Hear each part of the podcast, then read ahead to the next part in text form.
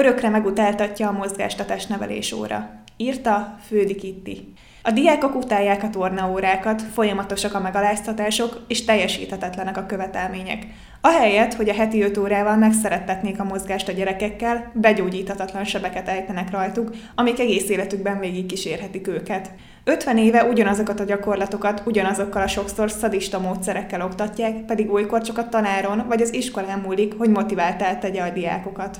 A diákok felmentésekkel próbálnak menekülni az elől, hogy egyest kapjanak a tesi órán, amiért ők nem olyan ügyesek vagy gyorsak, mint a társaik.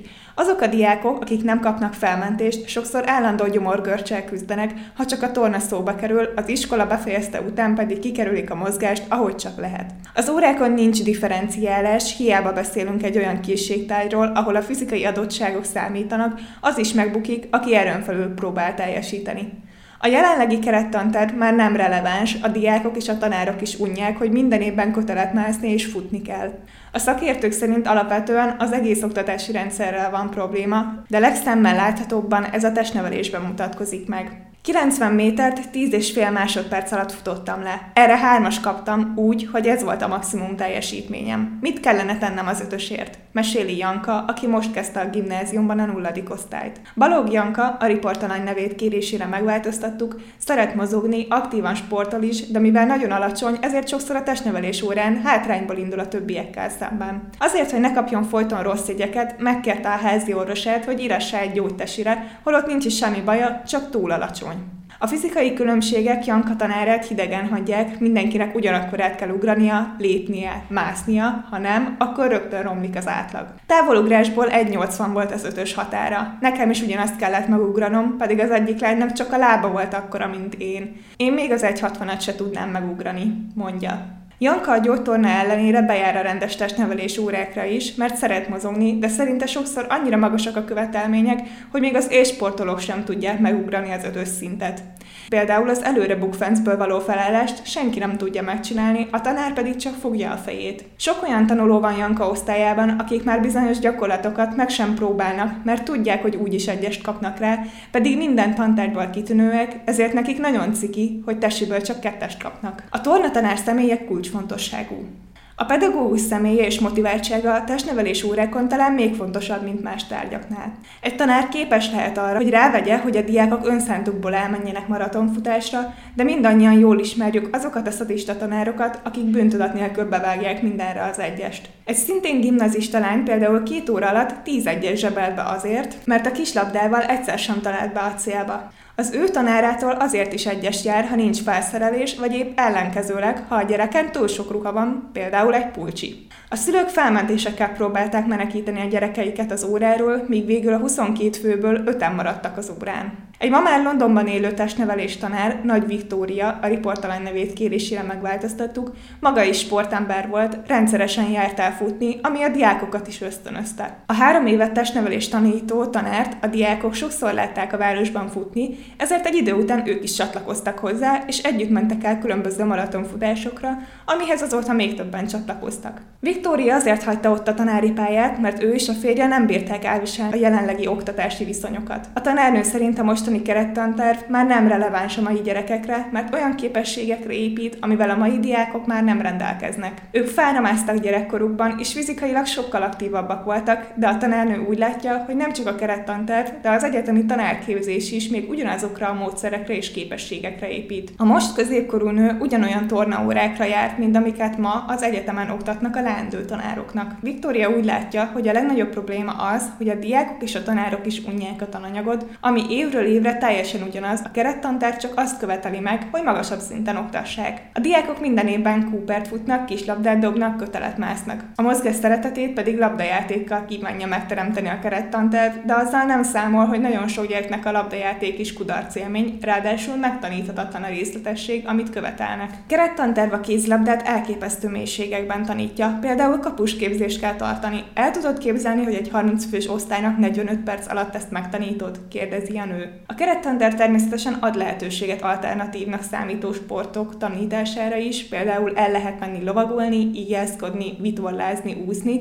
de ezekre az iskoláknak sosincs pénzük. Mendrei László, a Pedagógusok Demokratikus Szakszervezetének elnöke azt mondja, hogy a testnevelés szakos kollégák között is több az évtizedek óta pályán levő, mint a pályakezdő. Ebből következik, hogy a régóta pályán lévők nem ismerik a korszerű edzésmódszereket és innovációkat, ami pedig közrejátszik abban, hogy az órák unalmasak. Még most is stresszelek, ha meghallom a labda hangját. A 12 éven keresztül tartó szenvedés a testnevelés órákon később az egész életre kihathat, mert a diák annyira megutálja a mozgást, hogy később minden sporttól elzárkózik. Hasonló tapasztalatokat élt át Szabó Eliza és Fehér Mihály, a riportalanyok neveit kérésükre megváltoztattuk, akik 24 éves korukba kezdtek újra sportolni, mert addigra sikerült feldolgozniuk a testnevelés órák traumáját. Nekem mindig is a tesi volt a legutáltabb tantárgyam, amikor csak be kellett tenni a felszerelésemet, mert kirázott a hideg, hogy úristen, melesz testnevelés. Emlékszik vissza Mihály. Eliza és Mihály most együtt versenytáncolnak, de hosszú út vezetett odáig, hogy rájöjjenek, mozogni jó. Egyikőjük sem remekelt a tesi órán, nem voltak sportos alkatok, ezért állandó megaláztatások érték őket. Szerintük nagyon megalázó volt, amikor egy-egy játéknál a csapatkapitányok, akik mindig a legjobbak voltak, őket választották utoljára, mivel ők voltak a leggyengébbek. Ugyanilyen kellemetlen volt az is, amikor az egész osztály előtt kellett bediktálniuk, hogy hány felülést vagy fekvőtámaszt csináltak, ami mindig jóval kevesebb volt, mint az osztály legjobbjáé. A diákok állandó versenyeztetésén túl szerintük az is probléma volt, hogy sosem tanultak semmit, nem volt érdemi fejlődés, ugyanannyi idő alatt futották le a megadott távot a negyedik év végén, mint az első évben. A labdajátékokat sosem magyarázták el rendesen, Mihálynak például külön meghatározó élmény volt, amikor egy alkalommal rosszul dobta be a labdát a pályára, a tanár pedig elmagyarázta neki, hogy hogy kellene helyesen. Elizát a barátnője tanította meg kislabdát dobni, mert a tanár sosem mondta el, hogy hogyan mehetne messzebb a labda. Én azért is gondolok ilyen rossz emlékkel a testnevelésre, mert most már tudom, hogy mennyire nagy öröm a mozgás. Aztán belegondolok abba, hogy ez gyakorlatilag az egész gyerekkoromból kimarad, mert pont ezek miatt az élmények miatt nem mertem eljárni semmilyen külön sportra. Igazából haragszom is ezért erre a rendszerre. Mondja Eliza. A rossz emlékek viszont sokszor a felszínre törnek. Van olyan sport, amit örökre megutáltattak velük a testi órák. A labdajátékokat soha nem akarnám újra. Ha kiülök a medence mellé, és ott röplabdáznak, engem már a labda pattogása, a hangja is frusztrál. Azon rettegek, hogy úristen, mindjárt jön a labda, és el kell kapnom, de úgyse fogom elkapni. Meséli Mihály. Mendrei László úgy véli, hogy a testnevelésben meg kellene találni azokat a formákat, amelyek során a diák nem veszi észre, hogy tanul, mert a kötelezőnek érzi még a focit is, akkor nem fogja szeretni. A testnevelés órákon lévő probléma csepp a tengerben, az egész oktatási rendszerrel van a baj. Viszont ennek a problémája a leginkább szemmel látható, mert egy ellustult, elhízott korosztály nő fel, magyarázza a szakértő. Fóka foci az alternatív testi óra. Ellátogattunk a közgazdasági politechnikumba, hogy megnézzük, hogyan lehet egy testnevelés órát másképp csinálni. Mielőtt még azt gondolnánk, hogy ez az iskola azért engedheti meg magának, hogy alternatív testnevelést tartson, mert magániskola, ismerkedjünk meg a 9. osztályjal. Az ő testnevelés órájukra látogattunk el, ami abban az értelemben számít klasszikusnak, hogy a 11. és a 12. osztályjal ellentétben ők nem választatnak a különböző sportágak, jóga, tollas, kosárlabda, pingpong, stb. között, hanem általános test tesi órán vesznek részt. Az iskola sajátossága, hogy nem adnak jegyet tesin, így az sem zavarja őket, ha valamelyik gyerek fél a gerendára vagy a kötélre felmászni. Semmi sem kötelező, de buzdítják a diákokat. De buzdítják a diákokat azzal, hogy például a tanár felmegy a félős diákkal együtt a gerendára. A 9. osztály tanárja, Béres Deák Barbara azt mondja, hogy ő nagyon szeret olyan feladatokat adni, amiket párban vagy csapatmunkában kell végezni. Így válik élvezhetővé egy egyszerű bemelegítés is, ahol körbefutkosás helyett a diákok párba állnak, befutnak a terem közepéig, ott pacsit adnak egymásnak, majd visszafutnak.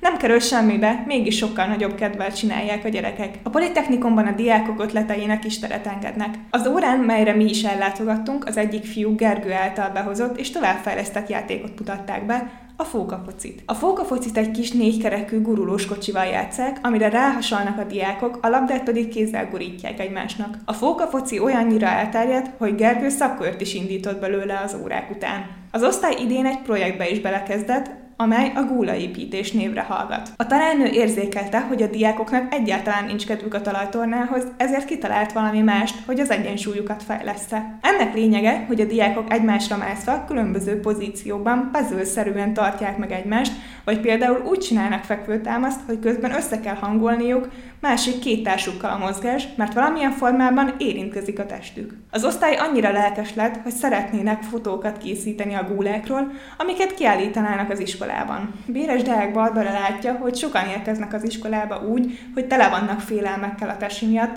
de idővel ők is megszeretik, még ha élsportolók nem is lesznek soha. Szerinte az ő oktatási formájuk valójában sokban hasonlít a klasszikus testi órákhoz, attól lesz alternatív, hogy a gyerekek teljesítményét nem osztályozzák, és nyitottak másfajta mozgásformákra is, akár olyanra is, amit a gyerekek javasolnak.